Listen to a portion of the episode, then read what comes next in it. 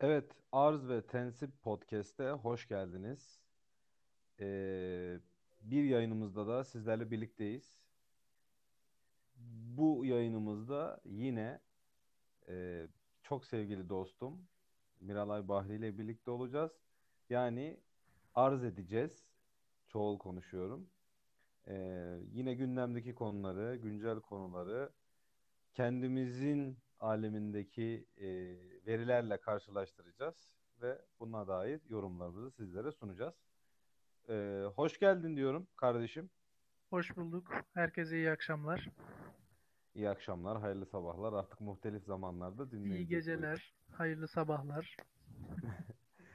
Şimdi geçen yayından e, tabi biliyorsun yayın yaptıkça ilerliyoruz. Geçen yayını dinledikten sonra fark ettim ki internet bağlantısı sebebiyle seslerimiz böyle üst üste falan binmiş. İşte bu yayın biraz ona dikkat edelim. Peyderpey konuşalım. Alışverişlerimizi yapalım. Bu mecrada yeni olduğum için sürçülisan edersek affola. Yavaş yavaş öğreneceğiz hocam. Ya ben de yeniyim canım yani netice itibariyle dördüncü ya da beşinci yayınımız olacak bu işte. Seninle de ikinci.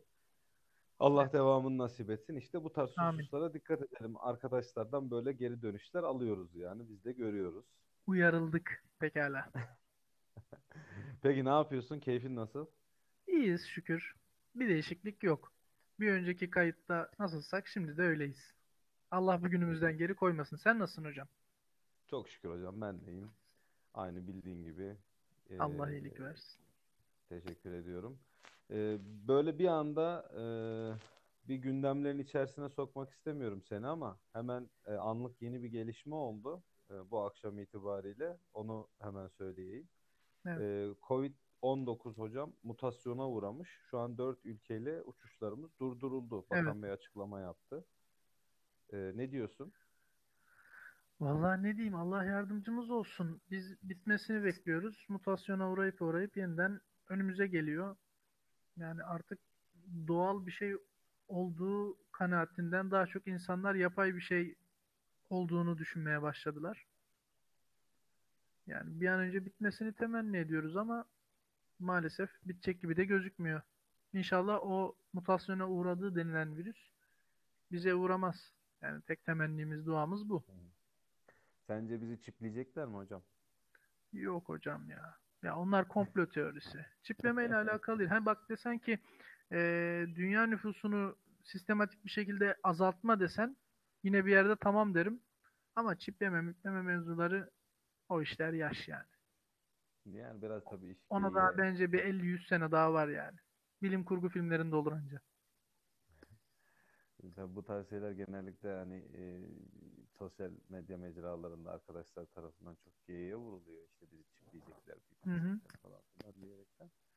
E, ben de senin gibi bu işler için daha çok erken olduğunu düşünüyorum. Ki Yani zaten çiplemeye gerek de yok hocam. ben de Zaten çipi adam sana takmış zaten. Cebinde telefon var. Yani Tabii. az önce arkadaşım birisiyle konuştuk. İşte Lego Mego diye tweet attım ben.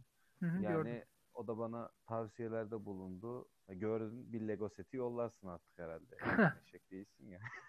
Yollarız ya ayıp ediyorsun. Cansın. Allah razı olsun. Ee, şey yani hemen Lego reklamı çıkmış mesela Tabii canım. telefonunda onu gönderdi bana. Yani bir şeyi yazman, konuşman, anlatman yeterli. Bir tek düşünceye hükmedemiyorlar herhalde. Ona da gerek yok zaten. Düşündüğümüz şeyi zaten yazdığımız için onunla alakalı şeyler de karşımıza çıkıyor. Onun üzerinden kazanç sağlıyorlar. Bu zaten var yani. Netflix'te bununla alakalı güzel bir belgesel var. Sosyal ikilem. Ha, Netflix ne kadar bundan uzak dersen bence o da işin içinde de tabii yine de koymuşlar böyle bir yapımı. Ee, dinleyenlere de tavsiye ederim. Orada güzel bir şekilde Geçen gün sosyal medya platformlarının nasıl insanları esir aldığını e, gayet güzel anlatmış. Geçen gün bana dedin ya tam sosyal ikilem dizisi gibi adamsın abi ya sen diye. Evet, kesinlikle. Neyse kendimizi böyle bir e, bağımlılık içerisinde e, bulmayalım inşallah. Hı hı.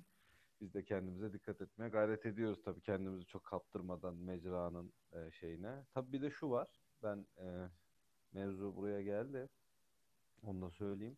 Söz söylemenin şehvetine bizzat ben de dahil olmak üzere çok çabuk kapılıyoruz. Bu tarz sosyal medya platformlarında herkes e, hani Ya herkesin fikrini özgürce söylemesi eyvallah söyleyebilir. Evet. Ama mesela şöyle söyleyeyim. Sokakta senin yanında, benim yanımda, bir başkasının yanında beyan edemeyeceği şekilde fikirlerini işte orada sana beyan etmesi, ortalığa tükürmesi, saçması.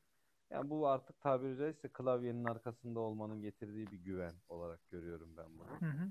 Ee, yoksa bugün baktığın zaman yani adam sokakta dillendiremeyeceği kadar saçma sözleri ortalık yerde söyleyemeyeceği şeyleri orada söyleyebiliyor Farklı mesela. bir Yani büyüsü da var herhalde sanal dünyanın ya da televizyonların yani bu bizim içerisinde bulunduğumuz podcast yayınlarının falan da herhalde.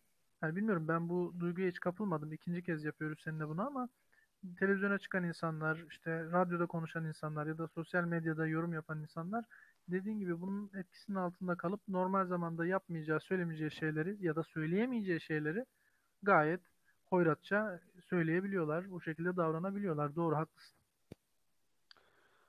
Ee, şöyle oldu. Geçen gün sen de bu tartışmaları görmüşsündür. Ee, geçen gün televizyonda Ebu Bekir Sofuoğlu galiba Sakarya Üniversitesi'nde bir öğretim görevlisi hocamız. Evet. Ee, tam beyanatın kelimesi kelimesini hatırlamıyorum ama işte üniversitelerin e, ahlaksızlıkla e, anıldığı birkaç cümle sarf etti. E, kendisinin beyanı ben hani üniversiteler fuhuş yuvası demedim. İşte üniversitelerin etrafında gelişen çevrelerin fuhuş yuvası haline dönüştüğünü söyledim gibi bir Tam beyanatı oldu. tersi Tabii belki de bu onu söylemeye çalıştı ama demedim dediği şeyi söyledi. Ben dinledim yayını. ha anladım. Ben çok net ya dinledim ama çok net anlayamadım ben de. Birkaç kez daha dinlemek lazım. Ben işin şurasına dikkat ettim hocam. Şimdi yayından önce de seninle bir ufak böyle bir ön referans yaptık. Hı hı. Ee, Zülfiyar'e dokunacağız dedim. Ben bir tık dokunayım senden önce. Hocam normal şartlar altında e, işte biliyorsunuz külliyenin memurları var. Cumhurbaşkanlığı Külliyesi'nde çalışan çeşitli vazifelerde anılan zatlar Hı var. hı.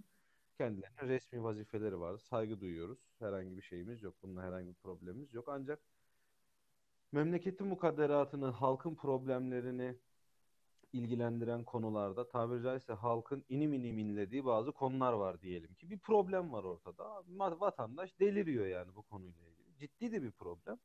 İnsanlar bekliyor ki bu insanlar yani saraydakiler, külliyedekiler adına ne dersen de ben tabii bunun şeyini söylemek istemiyorum. Hani her fikir külliyeye bir isim takmış. Kimi saray diyor, kimi külliye diyor, kimi bilmem ne diyor. Biz bunlardan beriyiz. Böyle bir anlamda çıkmasın. Bu insanlardan bir açıklama bekliyoruz değil mi? Ne bekliyoruz? Ya sen yetkili birisin. Orada makam sahibi bir insansın. İlgileneceğiz de, bakıyoruz de, beyefendiye iletiyoruz de. Bir şey de değil mi? Mesela böyle bir şey bekliyor insanlar. Bu konularda beyefendiden onay almadan, beyefendinin açıklaması gelmeden hiçbir şekilde ağzını açmayan zatlar, kişiler bir anda bu Ebu Bekir Sofuoğlu hocanın beyanatına karşı aman ya Rabbi sanki mabetleri ateşe verilmişçesine aldılar ellerine meşaleleri, tırmıkları, yabaları eski usul, ortaçağ Hı usulü. hı. Vur ha vur, vur ha vur. Vay efendim gerekli işlemler yapılacak. Vay asacağız, vay keseceğiz. Ya hocam ben diyorum ki gel Ebu Bekir Hoca ne diyorsun? Anlat bakalım. Ha bunu mu dedin? Tamam. Hocam senin kastettiğin kişiler kim? Şunlar, şunlar, şunlar. Olaylar ne? Bunlar, bunlar. Tamam hocam araştıracağız. Ama sen bu araştırma süresi boyunca soruşturmanın selameti için şurada bir bekle. Evet. Bunu demek yerine bu adamlar tam bir linç, ikide bir Twitter lincini eleştiriyor aynı kişiler. İşte aileme linç uygulandı. İşte ben şöyle bana küfürler edildi. E ya aynı linç sen Hı uyguluyorsun. hı. Yani bunu yapmak çok mu zordu da bu adamı böyle tabiri caizse itin köpeğin önüne atarcasına attılar. Ben Şimdi bunu şöyle olduğunu düşünüyorum hocam. Ee, orada o üniversite hocasının e, söyleminden öncesinde söylediği bir şey vardı. Hani Sayın Cumhurbaşkanımızın da dediği gibi diye cümleye girdi. Ve sonrasında kendine ait fikirleri söyleyince orada biraz herhalde e, tepki çekti. Yoksa normalde hani bunun onlarla alakalı bir şey olacağını düşünmüyorum ama Sayın Cumhurbaşkanı da lafın içine katınca hani o da benim dediğim gibi diyor, böyle düşünüyor deyince bu şekilde bir yalanlama işte düzeltme yoluna gittiler ama dediğin gibi e, biraz da e, oranı e, dengeyi korumak lazım. Yani netice itibariyle bu adamın söylediğinde bir esasat olabilir. Ki Esasat söylüyorum. olsa bile hocam şöyle lafını kestim. Ee, Buyur. genelleme yaparak söylenebilirdi ya da biraz dolaylı yoldan söylenebilirdi. Hani kimseyi incitmeden, kırmadan ama ben biraz izledim yani. Ee, kendisi de belki o şekilde söylemek istemedi ama genellemeden ziyade direkt özelleme yaparak cümleyi sarf edince bu şekilde olduğunu düşünüyorum. Belki evet gerçekten kendisi bile o şekilde istemedi ama işte açık oturumların, televizyon yayınlarının böyle bir handikapı var bence benim gördüğüm kadarıyla. Hı hı. Ee, düşündüğünü söyleme konusunda biraz da bilmiyorum televizyonların işine mi geliyor ama e, biraz daha böyle bu tarz söylemler olduğu zaman hemen odak noktası haline gelip belki reyting kaygısı, belki başka sebepler bu şekilde anlaşılmasına biraz da onlar sebep veriyor yani. Kendisi de belki yayında hemen düzeltseydi bu kadar sorun olur muydu bilmiyorum. Hani yanlış anlaşıldım şu şekilde demek istiyorum deseydi belki düzelirdi ama Hı hı. netice bu yani. Evet ortaya böyle bir şey çıktı. Zaten be- lafın başından getirdik hani dedik ki hani platformların sözü söyleme şehvetiyle alakalı bir teşvikçi tarafı var. Aynen. Maalesef çok kerli felli adamların, büyük büyük zatların, büyük büyük gazete köşeleri işgal ettiğini düşündüğümüz ya bu adam da büyük yazar ya işte bu adam da büyük fikir adamı falan diye düşündüğümüz zatların aslında ne kadar tıngır mıngır boş tenekeler olduğunu gördük. Sanki bu sözün şehvetine kapılma olayından Yani bu dolayı. ilk değil, Yani son bugün da olmayacak muhtemelen. Bu tarz ya hocam zaten şöyle yani zaten sana şöyle söyleyeyim. Ben son olmaması da taraftarıyım. Ebubekir Hoca'ya belki burada haklı haksız bir şeyler yapıldı. Ayrı konu ama birçok dediğim gibi ya ne biçim adam harika adam filan diye düşündüğümüz zatların da maskesinin düşmesine aslında ne kadar e, tatava adamlar olduğunu da görmemize sebep oldu yani. Ben bu yönüyle de seviyorum Yani bir şekilde aslında o da ortaya şeyi. çıkmış oluyor dediğin gibi. Yani. E şimdi mesela geçen gün Ahmet Şimşirgil var Hı hı. biliyorsun. Tırnak içerisinde tarihçi. Çünkü tırnak içerisinde tarihçi diyorum. Senin görüşün ne bilmiyorum ama benim görüşüm çok da tarihçi bir zat olmadığı yönünde yani. Yani benim bu konulardaki kıstasım yani akademik kariyerinden de ziyade tarih yani tarih yazmaya ya da tarih anlatmaya bakış açısı.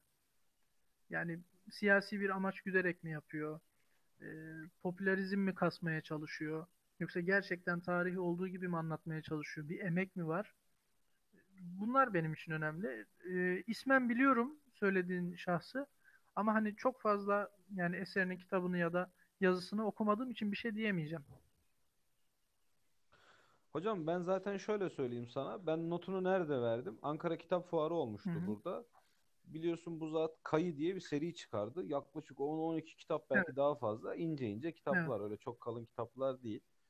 Ee, işte Ankara Kitap Fuarı olmuştu. Sizle de evet. gitmiştik herhalde bir. Ondan sonra burada olduğunuz dönem. Ee, neyse velhasıl kelam oradan ben bir kitabını merak ettim. Yavuz Sultan Selim'e de ilgi duyuyorum. Aldım kitabı. Yavuz Eve Sultan geldim. Selim de size O ilgi duyuyor mu hafta hocam? Yani hissiyatın hissiyatlık bu mu? ara ara ara ara ziyaret eder sağ olsun. Topuzuyla dürtükler beni. Aramızda çeşitli Monoton, sapkın monoton muhabbetler var yani. Yani e, bunu dinlerken uyuyan varsa uyansın. Bir nebze kötü esprimizle. Teşekkür ediyoruz hocam. Ee, Yavuz Sultan Selim de bana karşı boş değil. Yalan Sevindim. yok şimdi yani aramızda. Fakat Şah İsmail buna ne der bilemiyorum. Neyse sanma şahımsı herkesi sen sadıkane yar Herkesi olur. sen dost mu sandın? Belki ol ayar olur. Sadıkane belki ol alemde serdar olur. Yar olur, ayar olur. Yar olur. Dildar olur, serdar olur. Evet hocam. Sagopa Kajmer'in sözüydü bu biliyorsun tabii ki yani. Çoğu öyle zannediyor değil mi? Aynen. Ben bunu ilk öğrendiğimde üniversitede e, işte arkadaş da Sagopa falan dinliyordu. Ben de ondan öğrendikten sonra böyle her gördüğüme gidip ya baksana şunu bir oku diyordum böyle okutuyordum. Ondan sonra Hmm. çaktın mı burada olayı diyorum. Yo şiir diyor işte eski dilde yazılmış. Bak iyi bak iyi bak falan diyorum. Hmm. Ya bir şey yok diyorlar. Hemen orada büyük bir şeyle heyecanla patlatıyorum. Bak soldan sağa oku, yukarıdan aşağı oku. Aynı Hmm. gördün mü falan. Büyük bir heyecanla anlatmıştım bu şiiri. Şimdi o geldi aklıma. Yeni öğrendiği bilgiyi arkadaşına ivedilikle Tabii. satmaya çalışan e, Çok önemli. insan Bende e, çok olur o. heyecanı. Bir de şey vardır hocam. YouTube'da çok güldüğü videoyu izletmeye çalışan adam heyecanı. Tamam, biliyorum. Gerçi size karşı da bunu çok yapıyorum ama her zaman mahkeme duvarı gibi bir ifadeyle e, bana dönüş yaptığınız için bütün şevkim kırılıyor. Bunu da belirtmeden, bu sitemi, bu şikayeti de belirtmeden geçemeyeceğim. Büyük bir heyecanla yani böyle bu e, CERN'de bir deneyi gerçekleştirmiş edasıyla yanınıza gelip de elim boş döndüğüm çok olmuştur. İzlesene. Şş, bak bak bak burası çok komik. Şş, bak bak bak burası çok komik. Bak bak az ileri sar. Burası çok komik. Ya bir türlü o komik yeri de tutturamazsın. Bir geri al geri al geri al. Bak burası çok komik burası çok komik. Ya kardeşim ben gülmüyorum yani anla işte Ya, yani. Fark ettim ama zaman aldı. Yapmıyorum artık. Hocam seni seviyoruz. Ee, öyle bir problemimiz yok seninle ilgili olarak ayıp ediyorsun. Neyse e, makam harici girdi. Dediğin gibi uyuyanlar Valla nereden nereye geldik? Ee, aynen. Ee, neyse kitabı aldım. Kayıt evet Ahmet. Şimşirgil'in. Aynen. Aldım kitabı. Eve geldim. Ee, duruyor. Sırası gelince okuyacağım. O aralar da tam sen bana Kemal Tahir'i yeni Aa empoze etmeye burası çok önemli. Heyecanlıyım. Kesinlikle çok önemli. Ee, neyse tam o ara Enver Paşa ile ilgili bir beyanatına denk geldim Twitter'da. Ya Enver Paşa kelimesi kelimesini hatırlamıyorum ama vermiş veriştirmiş tam o lavuk ağızları vay vatan haini ne vatan hainliği kalmış. Dedim ki ya böyle bir tarihçi olabilir mi ya? Tarihçi dediğin adam eline objektif verileri alır ortaya bir değer koyar. Bunun etrafında bir yorum yapar. Ya skandal bir konuşma. Sen taraftar mısın? Tribüncü müsün anasını satayım yani. Öyle bir konuşma tarzı olamaz. Kitabı yemin ediyorum yırttım Ciddi aldığım misin hocam? kitabı. Yırttım bildiğin yırttım. Evet. Çünkü neden biliyor musun? Enver Paşa'ya duyduğum şahsi muhabbetten hariç olarak bir tarihçinin böyle bir kendisini tarihçi olarak addeden bir şahsın bu şekilde konuşmaları yapması bana zul geldi. Yani Açık o kitap yani. nezdinde okumadım. Ee, bir şey diyemeyeceğim ama şöyle de bir şey var hocam. Ee, biliyorum gördüm o kitapları. 1, 2, 3, 4, 5, 6, 7, 8 böyle Roma rakamlarıyla gitmiş bazı arkadaşların kütüphanesinde ya da kitapçılarda görüyorum.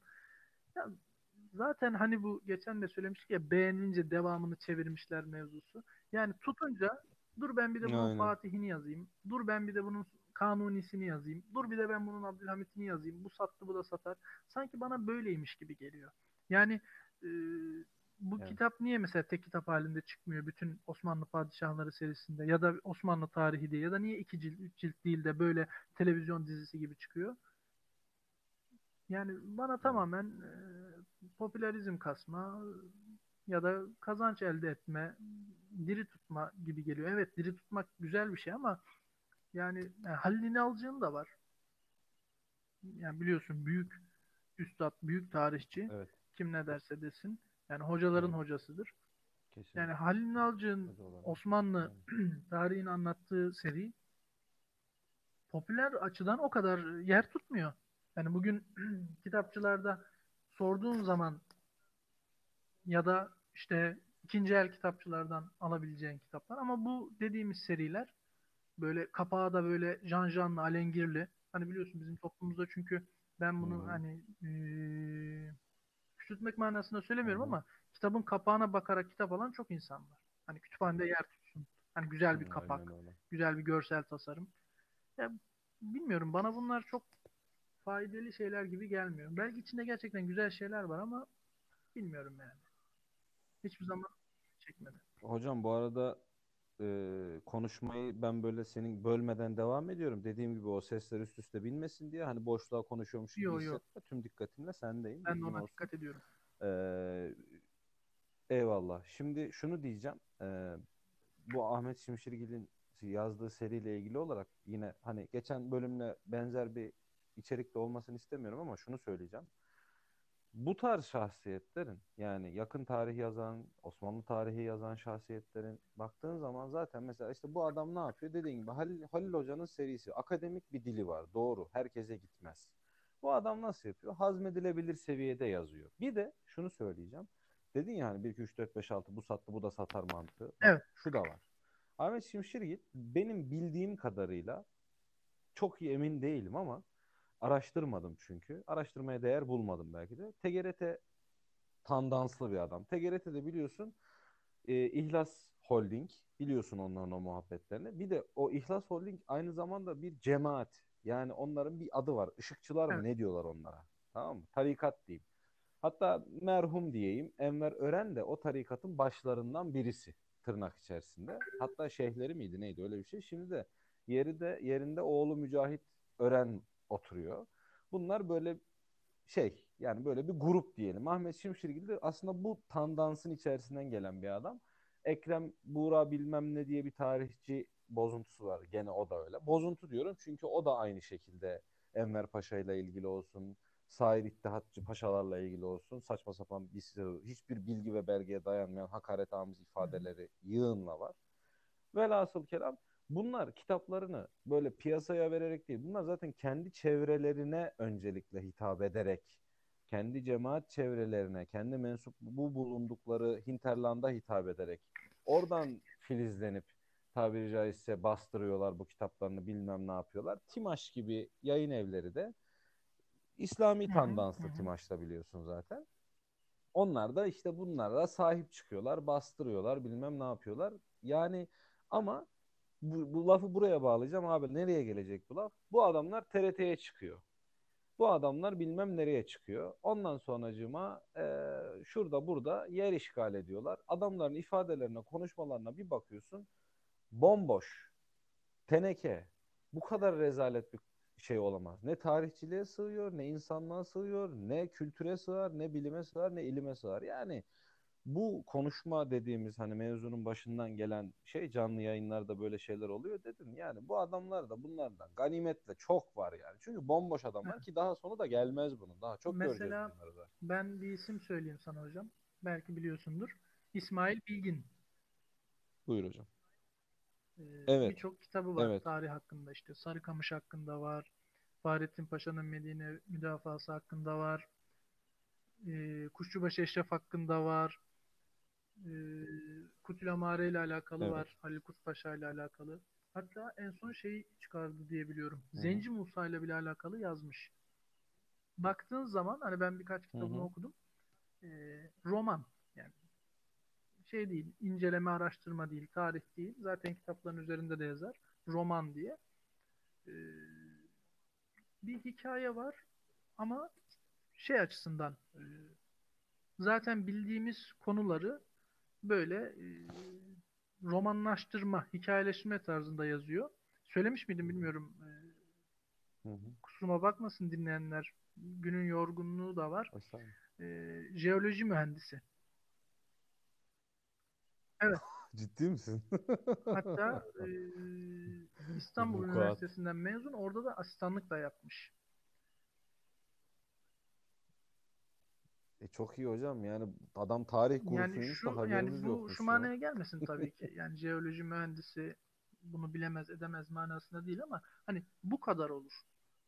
Yani benle de alakalı öyle. Mesela ben de tarihçi değilim. Oturup bir kitap yazacak olsam inceleme araştırma yapabilir miyim? Zor. Niye? Ee, tarih metodunu akademik olarak bilmiyorum. Yani bilenler kadar bilmiyorum. Ama ne yaparım? Zaten ortada var olan bilgileri bir olay örgüsü etrafında birleştiririm. Biraz da masallaştırma katarım. Ortaya bir roman çıkar. Bakın iyidir, kötüdür, yorum yapmıyorum. Okuduğun zaman lezzet verir. Ama tarih tabii şey gibi e, Alıcı bulur. günümüzde yapılan diziler gibi düşün hocam. Yani şimdi Sultan Abdülhamit'i sadece Payitaht Abdülhamit dizisinden öğrenmeye çalışırsak gider. Yani. Ama işte onunla alakalı Evet.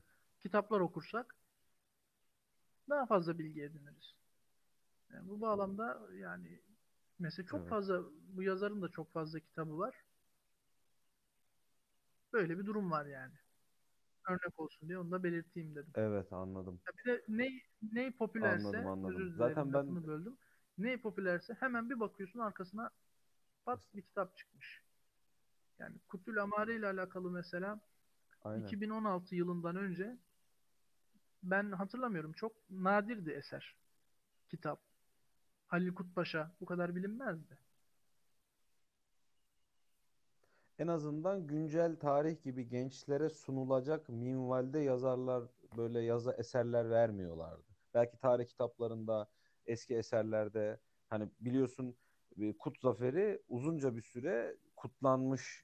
Sonradan İngilizlerle aramız bozulmasın diye sessiz sedasıza çekilmiş bir e, zafer yani. Cumhuriyet döneminde tabii. de kutlanmış hatta yani Aynen öyle. Zaferi.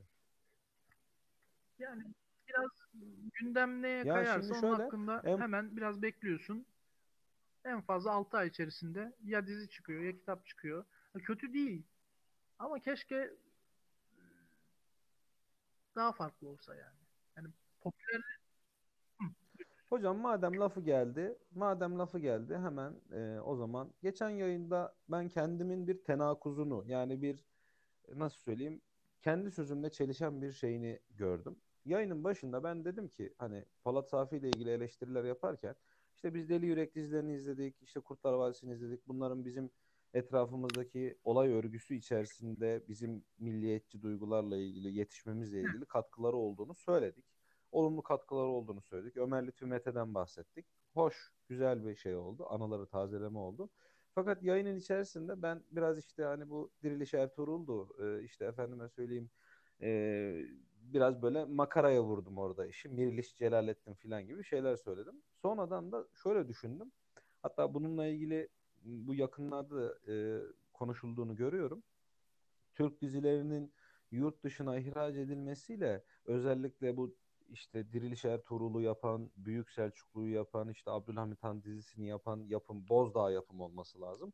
Ee, özellikle Türkiye coğrafyamızda işte Pakistan olsun, sair ülkeler olsun, hatta hatta e, kıta aşırı diyeyim, belki de Brezilya tarafında da işte o Bolivya devlet başkanı mıydı, o hangisiydi? Venezuela devlet başkanı olsun izlendiğini hatta Netflix'e pazarlandığını bir ara gitti get gitmedi gibi mevzular da oldu. Bunun bir soft power olduğunu da hani bir yumuşak güç olduğunu da konuşuluyor, söyleniyor. Bu olaya senin bu yönden değerlendirmen nasıl? Gerçekten bu tarz coğrafyalara açılmamız için sence bu bir soft power mıdır? Ee, bu tarz bir tarih anlatısı doğrusuyla yanlışıyla belki çoğunlukla zaten ben açıkçası söylemek gerekirse Diriliş Ertuğrul'un birçok tarihi çelişki içerdiğini e, hepimiz de biliyoruz kaynak çok az normal yani. dinlediğimizde. Yani E, ne diyorsun? şunu söyleyebilirim. Bence olumlu, güzel. Ama e, bir yerden sonra e, farklı bir şekle devretmek gerekiyor bunu. Neden? Şöyle açıklayayım. Hani dedin diziler işte Deli Yürek'tir, Kurtlar Vadisi'dir falan. Hani bizim çünkü çocukluk gençlik yıllarımıza rastlayan yapımlar. Bunlarla bir şey duyduk biz. Hani ben kendimden yola çıkayım, bizden yola çıkayım. Bunlarla alakalı biz bir şey duyduk. Ama hiçbir zaman bununla yeterli kalıp hı hı, e, bunun bilgisiyle bir şeyler, bir fikriyat ortaya koymaya çalışmadık ya da bunun bilgisini satmaya çalışmadık. Bu bize bir açılış kapısı oldu. Bize bir araştırma e, yoluna itti. Beni en azından böyle yaptı. Yani ben orada duyduğum, öğrendiğim bir şeyle kalmadım. Onun üzerine araştırma yaptım, okudum, e, bilgi edinmeye çalıştım. Bu şekilde bana faydası dokundu. Bu tarafa gelecek olursak aynı yapımların da hı şu şekilde olabilir. Yani insanlar e, Türkiye'yi ve Türkiye'nin tarihini bu gibi yapımlarla tanıyıp görüp belki bunun üzerine bir araştırma yapacaklarsa faydalı. Ha, orada ne görebilir? Araştırma yaptığı zaman, aa burası böyle değilmiş. Bu şekilde ilerleyebilir. Burada farklı söyleniyordu, burada farklıydı. Demek ki doğrusu buymuş diye doğruyu bulabilir. Ama sadece bunu görerekten bizi böyle tanırlarsa orada yine yanlış olur. Yani bunu e, Amerikan film endüstrisi nasıl yapıyor? Seni sürekli işte çölde gezen, deveye binen, fesli insanlar olarak gösteriyor. Ya da en hı basitinden hı, bir James Bond filminde bir hı hı, İstanbul gösteriyor. Orta Doğu ülkelerinden farksız. E, polis arabaları bile belki fark hı etmişsindir. hı, Hindistan'da bile belki yoktur şu anda. E, o tarz arabalar var. Bilmiyorum fark ettin mi? En son James Bond'un hangi filmiydi hatırlamıyorum İstanbul'da geçen de. Skyfall mıydı? Diğeri miydi? Şu an hatırımda değil. Hı. Bir polis arabaları Hı. var. Ee, Hı. akla ziyan. Hı. Eski eski. Tabii Hindistan'da Eski bile yoktur yani. O hani yani? Hindistan tarzı böyle Tata tarzı arabalar vardır ya Hindistan'a özgü. Böyle eski, küçük, dar. Bizim serçeleri düşün mesela. Hı. Serçe tarzı polis arabaları yapmışlar. Üzerine polis yazmışlar Evet. falan. Yani bence turistler bile İstanbul'u görmüş Evet, turistler bile evet. demiştir ne alaka İstanbul bu şekilde değil diye. Hani bunu şundan dolayı söylemeye çalışıyorum. Nasıl Yani Tabii. bizi bir üçüncü dünya ülkesiymiş yapıyorlar gibi ya da gerçekten onlar da gösteriyor mı yani. öyle düşünüyor, öyle tanıyor bilmiyorum ama yani YouTube videolarında da mesela Türkiye ile alakalı videolara bak. Türkiye nerede diye soruyorlar. Afrika kıtasında diyeni mi ararsın, Arabistan Yarımadası'nda diyeni mi ararsın, Asya steplerinde diyen mi ararsın? Çok nadir yani ülkenin yerini bile bilen. İşte çöllerle kaplı diyor. Bir tanesi diyor Türkiye hakkında ne biliyorsun diyor. İşte diyor büyük bir çoğunluğunun çöl olduğunu biliyorum falan. Yani Libya'dan bahsediyor bildiğin adam. Artık işte bunları mı izleyip görüyor, bunları mı izleyip Yok Batı Afrika. şekilde yani biz de öyle olmamalıyız. Tarihimize karşı yaban yani Şu var hocam yalnız. yabancılaşmayalım manasında diyorum ben bunu. Ya şimdi şu var hocam. Bu arada hemen yeri gelmişken önce şunu söyleyeyim sonra diğer mevzuma geçeceğim. Aklımdaki diğer mevzuyu söyleyeceğim. Hocam yalnız eğer Türkiye'deki hani Türk tarihini e, bizim atalarımızı Ertuğrul dizisindeki gibi tanıyacaklarsa başımız belada demektir. Çünkü iki bölüm önce Ertuğrul'u böyle omuzlarda Ertuğrul Bey'im çok yaşa, Ertuğrul Bey'im çok yaşa adamı böyle böyle başında taşıyor. İki bölüm sonra Ertuğrul Bey'in boynunu zincirlemişler, ellerinden zincirlemişler. Obaya böyle sürüklenerek getiriyorlar. Verin onu bize, hain, verin onu bize, hain, kafasını keseceğiz. Adamı taşlıyorlar. Yani Yani böyle dönek bir millet olabilir mi ya? Böyle satıcı, böyle şerefsiz bir millet olabilir mi ya? Eğer bizi böyle tanıyacaklarsa çok yanlış tanırlar. Ben söyleyeyim yani. Hani iki gün önce adama hain diyorsun, iki gün sonra Yani adamı kahraman ilan olarak- ediyorsun. Hani böyle yani bu bir örnek böyle olarak verilebilir inşallah yani. insanların gözünde. Bir de çok kötü figürasyonlar hocam. Yani hani benim atam öyle demir dövüyor, Ya öyle at nallıyorsa biz Yani film biz eleştirmeni değilim, yapımcısı değilim, sinema sektöründe değilim. Yani o konuda bir şey diyemeyeceğim ama e, normal basit bir izleyici bile izlediğinde bu tarz hataları görüyorsa tabii bu konulara dikkat etmek gerekir. Nihayetinde kaliteli bir şey pazarlamaya çalışıyorsun. Tüm dünya senin tanısın istiyorsun. Sensin basit izleyici. Alçak. Bana neden Hocam, basit izleyici diyorsun şimdi sen? basit- Ben burada bir Basit Sinema hocam. Yani sinema eleştirmen hakkında kaç tane makaleniz var? Kaç dergiye sinema eleştirisi yazdınız? Şimdi lütfen burada e, tartışmaya girmeyelim. Siz Abdülhamit'i savundunuz. Hocam Abdülhamit'i burada savunacak Savunurum birisi hocam, varsa o da neden sensin. Savunacak geç taraflarını yani, savunurum, bir eleştirecek taraflarını da eleştiririm. Hem konu mesela buraya geldiyse bunun da örneğini vereyim ben. Ee, bilmiyorum ama fazla kutuplaştırıyoruz tarihi şahsiyetleri de. Yani insanları hatalarıyla, sevaplarıyla, yani sevaplarıyla, günahlarıyla, hatalarıyla, doğrularıyla kabul etmek bence ee, daha doğrusu biraz romantik davranıyoruz. Hissiyatımıza yenik düşüyoruz bu konularda. Bir olay neyse odur. Yani var olmuş bir şeyi ona saygımız var, sevgimiz var diye de görmezden gelmemeliyiz. Olmamış bir şeyi de sırf nefretimiz var diye olmuş gibi de iftira atmamıza gerek yok. Yani tarihte her şeyin yeri bellidir aslında. Araştırmak isteyene, okumak isteyene, görmek isteyene her biri yerinde duruyor. Kaynaklarıyla, arşivleriyle, kiminin canlı tanıklarıyla. Ee, Ama Hı hı. Bilmiyorum yani Abdülhamit'i bugün hani espriyi bir yana bırakarak gerçekten savunan insanların çoğuna e, gerçekten neden Abdülhamit'i seviyorsun dediğin zaman yani hepsinin çok fazla verecek cevabı olduğunu düşünmüyorum. Yani hissi davrandıklarından dolayı işte e, mütedeyyin bir şahıs olarak gördüklerinden dolayı falan söyleyeceklerdir ama yaptığı projeler hakkında söylenebilecek yani herkes tarafından malum olmadığını düşünüyorum bunların. Ya çünkü bilmiyor, çünkü okumuyor. e, çünkü dediğin gibi dizilerden öğrenmeye gayret gösteriyor. Kolay olana bakıyor hocam. E, ben bunu eleştirmiyorum. Tabii ki halkın ya halkın Asla, derken asla. hani biz Ben- de kendimizi halktan öte bir yere koymuyoruz ama hani ya okumaya okumaya gayret göstermek veya bunlara fırsat vermek ya okumayı tahkir etmek. Şimdi bazen internette arkadaşlar kendi aralarında geyik yapıyorlar. İşte Ya işte ben bir zamanlar Asla ben okuyordum. kitap doğru falan. Ya böyle şeylere gerek yok çünkü Yani 6 ay olmuştur okumak belki. bitecek bir Ee, şey değil. Okuyamıyorum yani. Hiç benim öyle bir iddiam olmadı. Ben halkın içinden bir insan olarak etrafımda gördüğüm şeyleri anlatıyorum. Asla hiçbir zaman kendimi farklı bir yere koyup da ben kimim ki yani. Dediğim gibi. Tarih hakkında ne eğitimim var ne tahsilim var. Evet. Ben sadece halkın içinden insanları gözlemleyen bir insan olarak bunları Evet. söylüyorum ve kendi fikirlerimi söylüyorum. Got got got atmayı biliyorsun. Tarih konusunda hiçbir eğitimin yok Atarım ama got hocam. got got atmak Atarım. dediğinde en önde atarsın Tabii yani. ben okudum tabii hemen yağlar, Şimdi boyalar. bilgi olarak Tabii. bilgi olarak yağlar ballar Sanki satarsın o kitap mi bir tek benim önüme geliyormuş, kimse okumuyormuş gibi ne alakaysa. İyi. Şimdi madem laf buraya geldi, eee, aslında başka bir şeyden bahsetmek istiyordum ama buradan devam edelim. Lafı buradan şey yapalım. Sen de yak sigaranı. Oraya Oh, kadar geliyor hocam maşallah. Özür diliyorum. Eee, geliyor geliyor hocam. Arkadaşlar da duymuşlardır.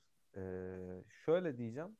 Eee, peki bu noktada sen tabii çok herhalde daha henüz okumadın ama beni Kemal Tahir'e başlatan adamsın. Olur Ama mu hocam? henüz Devlet Ana'yı okumadın. Kemal Tahir'in başyapıtı. Ben Yani Kemal Tahir'e giriş okudum ben de. 101. 2003 Devlet Ana yani. Okudun mu? Öyle mi? Oo maşallah. Ee, hocam peki Devlet Ana veçhesinden bu dizilere, bu soft power olayına bakarsan, Kemal Tahir'in tarihe ve Anadolu'muza bakış açısını değerlendirsen, Sen okumaya bunlar- başladın mı hocam? Bu, bu minvalde ne dersin? O zaman şöyle söyleyeyim. Bitirdim Devlet hocam Ana'da mesela. O zaman sallamayın. Hemen Devlet O zaman sallamayın. PDF Olduğu Google gibi söylüyor. Ee, Devlet Ana kısa özet. Bir saniye şimdi e, bulacağım diyormuşum. E, Bitinya ucunda geçer mesela orada. Bitinya ucu diye bahseder. Fark etmişsindir. Bataklık bir araziden geçerler. Hatta zorlu bir süreç Evet. olur falan. E, Ben mesela Hı hı. o kitapta okuduğum Hı hı. Olguları Marcus Antonius muydu yanlış hatırlamıyorsam? Notus Claudius. Marcus Antonius nereden geldi? Notus Gladius. Notus O kahve en azından Bizans'taki yakın. şövalyeydi hocam. Yani o tarz bir hani şahsiyeti ben o dizide görmedim. Bitinya Ucu diye bahsedildiğini ben yani baştan sona diziyi izlemedim ama hiç hatırlamıyorum. Hani Bitinya Ucu diye mesela tarihçiler bahseder. Kemal Tahir tarihçi olmamasına rağmen bir gazeteci, roman yazar olmasına rağmen güzel işlemiş. Ee, Osmanlı'nın kuruluş dönemindeki o bölgenin coğrafi ve siyasi yapısını. Kadın rolü mesela dikkatini çekmiştir. Hani zaten kitabın ismini veren Devlet Ana orada e, bir kadın rolünde işlenir. Evet. Beylikten devlete geçiş süreci. Evet. İşte Hocam Osmanlı Devleti her ne kadar ataerkil bir toplum gibi görünse de bence kökleri itibariyle Aynen, son derece anaerkildir şey yani. e, bence güzel işlenmiş bir romandı. E, okumayan arkadaşlar varsa tavsiye ederim.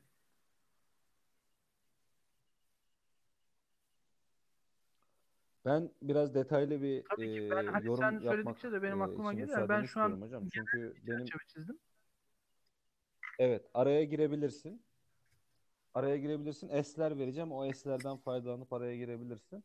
Şimdi ben de şöyle söyleyeceğim hocam. Kemal bir kere Kemal Tahir'in hani tarihçiliğini veyahut da işte tarihe bakış açısını ben çok seviyorum. Çünkü yerli ve milli bir bakış açısı var. Kesinlikle olması gerektiğini düşündüğüm, bugün bütün toplumumuzda, bütün Türk'üm ben diyen, Türkiye'de yaşıyorum diyen, işte adına ne dersen Türkiye'liyim diyen herkesin bir kere Kemal Tahir'in bakış açısını bir kere anlamasını, sahip çıkmasa bile Kesinlikle. anlamasını ve takdir etmesini e, ben düşünüyorum. E, Dolayısıyla Devlet Ana romanına da bu veçeden bakıyorum. Bir kere Kemal Tahir tarihi gerçeklerle çünkü o dönem dediğin gibi yazılı kaynakların çok az olduğu bir dönem. Hani işte Ertuğrul'un babası kim?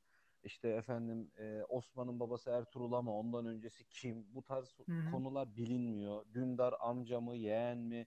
Savcı oğul mu? Efendime söyleyeyim Gündüz Alp yeğen mi, evlat mı? Bu tarz e, korelasyonların da çok iyi bilinmediği bir dönem. Ee, ve Kemal Tahir zaten bunları yazdığı zaman hani tabiri caizse ansiklopedik bilgilerle hapishanede edindiği bir sürü Evet. kitap edinmiş. Hapishaneye birçok kitap gir, a, sokulmuş belki o dönem. Ve hani tabiri caizse ansiklopedik o dönemki ansiklopedilerde yazılan bilgileri kendi bünyesinde toplamış. Artık kendi tarihçi kimliğiyle, gazeteci kimliğiyle bunları yorumlamış ve eserini ortaya koymuş. Harika bir eser. Girişiyle, gelişmesiyle, sonucuyla, karakterlerin oturduğu konumla ve dediğin gibi devlet ana rolüyle e, kadının e, Türk devleti e, içerisindeki rolünü ve bugün bile Türkiye'de kadının bulmaya çalıştığı, aradığı rolü çok güzel anlatan e, bir e, havası var eserin. Ben genç kızların, e, genç hanımların e, evli olsun, bekar olsun bu cihetten o kitaba bir bakarak okumasını tavsiye ediyorum. Ve ben hani bugün Türk toplumunda olsun, dünyada olsun kadına bir rol biçilmeye çalışıldığını, e, ancak bu rolün kadının fıtratıyla da çok uyuşmadığını, hatta bunu kadınların çoğunun ifadesiyle, vicdan sahibi kadınların çoğunun ifadesiyle de bunu gözlemliyoruz. Ama Devlet Ana romanına baktığımız zaman bu rolü kadının aslında nasıl sahiplendiğini ve Türk devleti içerisinde e, nasıl bu rolün e, hakkını verdiğini görüyoruz. Hatta ben sana şöyle söyleyeyim. Her bir aile yapı taşı itibariyle baktığın zaman Türkiye devletinin Devlet bir parçasıdır. Bir Türkiye devletidir aslında baktığın zaman. Ee, kesinlikle ve orada bahse konu ana karakteri aslında Kemal Tahir'in çizdiği karakter aileden, bireyden topluma, Evet. toplumdan devlete ilerleyen bir bakış açısı var. Tabii ben e, bu cihetle baktığımız zaman şunu merak ettim ben e, Kemal Tahir'in sosyoloji itibariyle baktığımız zaman Kemal Tahir dedim acaba hangi sosyoloji e, hocalarından, hangi sosyolojik kuramlardan etkilenmiş veyahut da böyle bir etkilenme var mı gibi bir Ben e, kitabi bir arayışa girdim ama hocam çok cevap alamadım. Yani ben tane yeri isim var. araştırmadım. Bilmiyorum ama ben kendi e, Buyur hocam. yorumum olarak söyleyeyim. Kemal Tahir bizatihi olarak halkın kendisinden beslenmiş bir insan. Anadolu halkından. Bildiğin sokakta yaşayan senin benim gibi e, halktan Aynen. beslenmiş. İşte cezaevinde kaldığında cezaevi arkadaşlarından, oradaki bir çaycıdan bile e, bir şeyler öğrenmiş. Bunu eserlerine yansıtmış. Hı hı. Gezdiği dolaştığı köylerden, köyün muhtarından tut köyün delisine kadar bir şeyler kapmış ki bunu sen de çok iyi biliyorsun. Aynı zamanda e, o yörenin ağzıyla da, o yörenin jargonuyla da e, bu bunu ifade edebilmiş, kelimelere dökebilmiş bir insan. Şunu soracaktım ben sana, yeri gelmişken e, sorayım. Evet. Hiç şunu dediğin oldu mu? Yani bizde nasıl kalıplaşmışsa bu. Ya bu adam sağcı mı, solcu mu arkadaş? Ben anlamadım.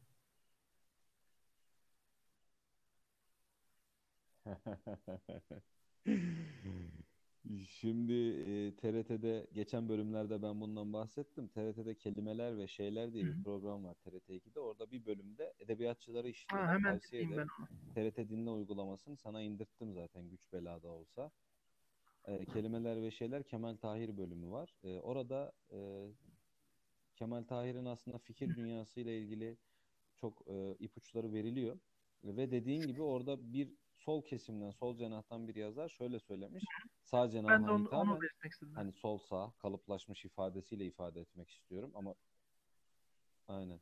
E, demiş ki Kemal Tahir'i siz alın işte sizden de galiba İsmet Özel veyahut da bir, bir isim onu bize verin gibi bir şey söylemiş o zaman. İsmet Özel'in herhalde ihtida ettikten sonraki halini kastederek yani. Herhalde o dönemi kastederek veya İsmet Özel olmayabilir. Orada yanılıyor olabilirim. Arkadaşlara yanlış bilgi vermeyeyim. Böyle bir işte sağdan soldan onu sağa verelim, sağdan da onu sola geçirin gibi bir şey olmuş. Ama işte bak o kadar güzel bir şey söyledin ki hocam. Ağzın bal yesin. Mübarek adam. Kemal Tahir işte bu yüzden yerli ve millidir. Yani bugün sağın sahip çıktığı, Kesinlikle. Sağın popülizme belki de alet ettiği ifadeleri popülizme feda etmeden sahip çıkmış, sağa veya sola meze etmeden bir fikir olarak Evet. Anadolu'nun bir değeri olarak Ana- sahip çıkmış ve ortaya bir Anadolu'yu anlatırken de e, o Ben kadar böyle diyorum. ulvi, o kadar e, güzel yönleriyle e, bahsetmiş, tasavvur etmiş, eserine yansıtmış ama bir yandan da bakarken ya Anadolu'da da mı varmış dediğin olayları da işleyerek iki zıt, iki farklı Anadolu'yu, iki farklı. Anadolu insanını aynı eserin içerisine sığdırmış bir insan.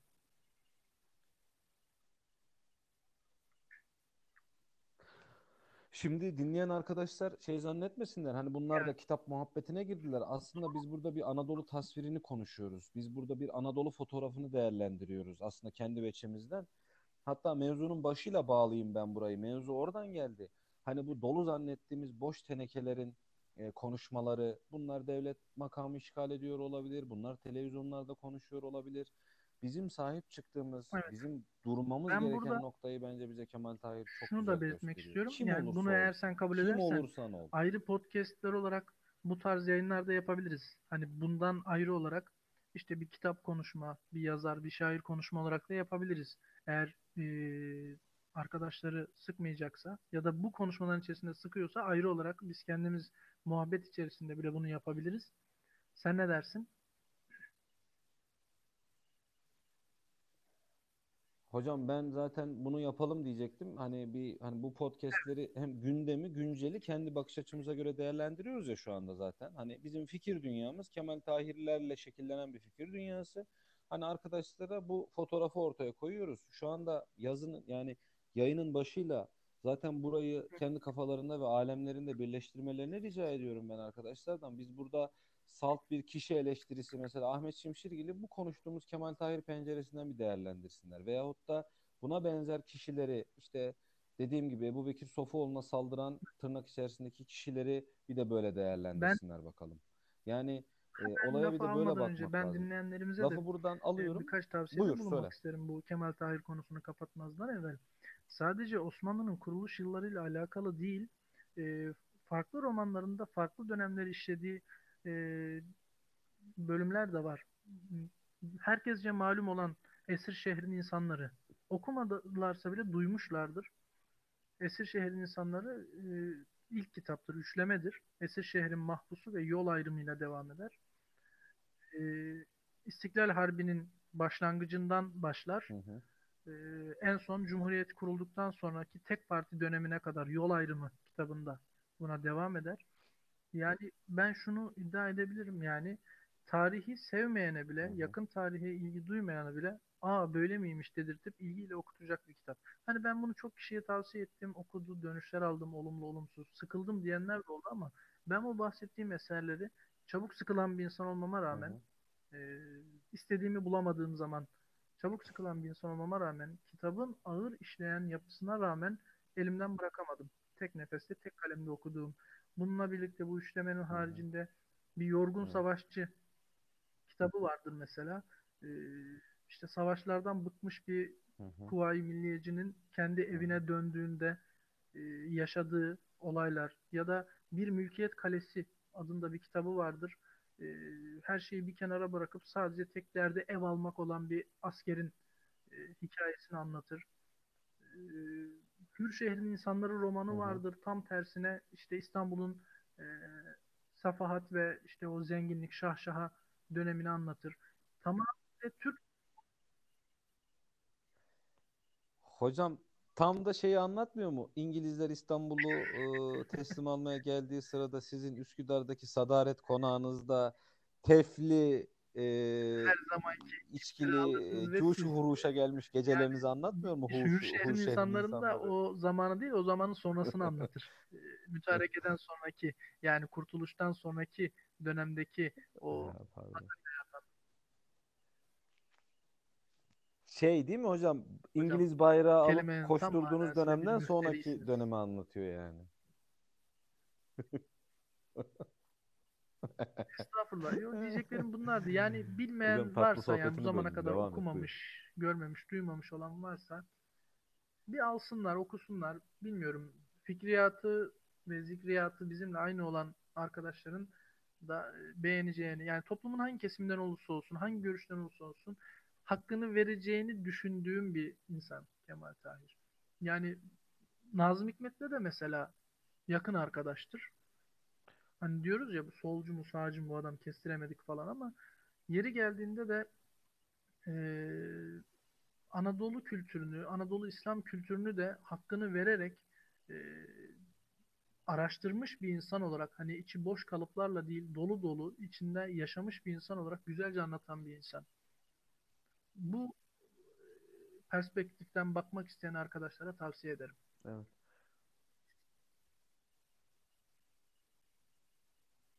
Ee, ben e, tabii çok sağ ol. Ee, hakikaten özetledim mevzuyu. Ee, bu cihetten baktığımız zaman şimdi ben meseleyi hemen tırnak attı- açtığımız, buraya getirdiğimiz yere döndürmek istiyorum. O konuda ben görüşümü belirtmemiştim. İşte ben soft power meselesi, işte yumuşak güç, hani e, coğrafyalarımıza, elimizin ulaştığı yerlere fikrimizi, zikrimizi e, iletme noktasında e, evet dizilerin bir araç olduğunu düşünüyorum. Evet olumlu araçlar da olabilir ama doğru anlatının tutturulması gerektiğini, senin de belirttiğin gibi popülizme kurban edilmeden konuşulması gerektiğini ve son bahsettiğimiz ifadeyle e, sağdan soldan bağımsız e, yerli, milli bir ifadeyle bunu e, elimizin ulaştığı coğrafyalara sunmamız lazım. Çünkü nereye bağlayacağım bunu? Şöyle ben bunu müşahhaslaştırmak istiyorum. E, mesela Bosna Hersek bizim gönül coğrafyamız diyebileceğimiz, elimizin ulaştığı, e, biliyorsun benim de e, bilvesiyle bağlı bulunduğum siz bizim orada uç beyi e, bir yer, Bunu da burada ifşa coğrafya. Edeyim. Bu Ondan adam sonra oranın uç beyi diyormuş. Allah razı olsun. Allah razı olsun. Allah razı olsun. Aile babam 60 yaşında uç beyini üst, uç beyliğini üstlendi. Ee, ondan sonra Alperenlerden. Yani şuna geleceğim. Ee, yani hocam ama değerler çok farklı. Şimdi mesela orada e, Süleyman dizisi, Kanuni dizisi deliler Hı hı. gibi izleniyordu. Neden? Magazinel bir boyutu vardı çünkü. Anlatabildim mi? Gerçekler kimsenin umurunda değildi. Magazinel bir boyutu vardı. Çok tuttu, çok iyi sunuldu. Ve tabii ki işte bugün Bosna Hersek coğrafyasında, Sırbistan coğrafyasında Osmanlı'nın birçok veziri, padişahı, padişah eşleri, gözdeler, ikballer çoğunlukla o coğrafyadan. Bizim atalarımız da işini biliyormuş ondan sonracığıma. O coğrafyalardan çıktığı için genellikle ilgiyle takip edildi. Magazinel bir tarafı da oldu orada. Ama ben şunu getireceğim lafı. Hakikat noktasında oraya bizim bakış açımızı doğru yansıtmıyor. Şimdi bizim işte bizimkiler hep olaya şöyle bakıyorlar. İşte TİKA gitsin orada balcılık kursu versin. Evet versin. Allah razı olsun. TİKA gitsin orada cami onarsın. Onarsın. Sonuna kadar onarsın. E, Yunus Emre Enstitüsü açalım. Dil eğitimi verelim. Versin. Çok güzel. Öğrensin insanlar bunu. Tabii ki coğrafyamız orası bizim. Ben buna bir şey demiyorum. Soft power'ın kademeleridir. Dizilerimiz gitsin, izlenilsin. Tabii ki buna da ben bir şey demiyorum. Yapılmasının da taraftarıyım. Doğru üslupla, doğru diziyle, doğru bilgiyle gidildiği takdirde. Ancak yanlış bakış açımız nerede başlıyor hocam biliyor musunuz? Sanki o coğrafyanın insanı o bize bitiyor, bize ölüyor. Bizim oğlumuz, evladımız onlar hala da. Biz babayız, onlar bizim evladımız. Hayır böyle bir şey yok. Aksine hamiyeti milliyelerini kuvvetlendirmemiz lazım bizim onların orada. Yani orada Boşnak'la muhatapsak kardeşim sen Boşnaksın. Sen Boşnak olarak, Müslüman bir Boşnak olarak bu coğrafyada var oldun. Bu coğrafyada Osmanlı'nın uç beyliğini yürüttün. Sen Müslüman Boşnaksın. Bunların hamiyeti milliyeleri mesela kırılmıştır hocam. Ne zaman? Osmanlı o coğrafyadan çekilirken onları tabiri caizse onlar öyle diyorlar. Bizi burada yetim bıraktınız diyorlar. Bizi burada öksüz bıraktınız. Bizi itin kucağına attınız. Kurdun ağzına terk ettiniz bizi diyorlar burada. Birçoğu öyle. Çünkü onlara öyle anlatılıyor orada. O dönemki coğrafyanın şartlarını, Osmanlı Devleti'nin imkansızlıklarını, çok daha kötü olabilecek bir durumdan belki onları kurtarmak için çaba gösterdiğimizi anlatamazsın. Anlatamamışız yani insanlara. Ha öyledir, böyledir. Anlatman lazım. Doğrusunu anlatman lazım.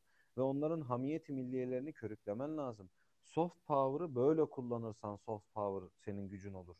Dediğin gibi Kemal Tahir üslubunu Bitinye ucundan bahsederek bu insanların oradaki uç beyliğine dem vuracaksın. Siz de burada bu vazifeyi yürütüyorsunuz kardeşim diyeceksin. O insanları alacaksın. Bir baba gibi elbette müşfik ancak kabal üstten taslamacılıkla değil. Evet onunla beraber kol kola hocam. bir üslupla soft Kesinlikle. power'ı sunacaksın. Ee, ben böyle diyorum. Ben bu sol ve sağ mevzusuna geri dönebilir miyim müsaadenle? Kısa. Çok kısa. Hocam istersen onu bir başka bölüme bırakalım. Çünkü e, e, yok bence onu açalım. Bir dahaki bölümde Türkiye'deki sol ve sağ kavramlarını konuşalım. Gündelik mevzular üzerinden konuşalım. Uygun görürsen. Mekan E, çünkü e, bir saate yaklaştık. elinizde. Arkadaşları da sıkmak istemiyorum. E, onu hava Eyvallah. gelirsem, Ama şey yapmıyorum. olursam Konuşacağız. konuşurum. Şu an beni susturdum. bilemiyorum. Ee,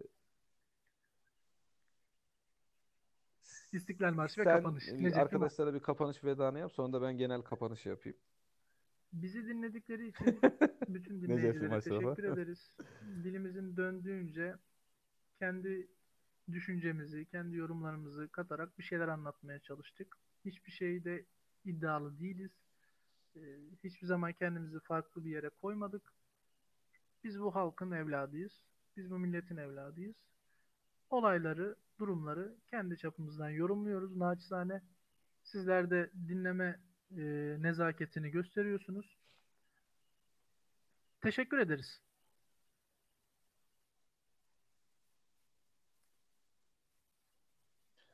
Ee, ben sana çok teşekkür ediyorum. Ee, zaman ayırdın Ee, ve bizi dinleyen arkadaşlarımıza da teşekkür ediyorum. Yine e, olayları sizlerin tensiplerine arz ediyoruz.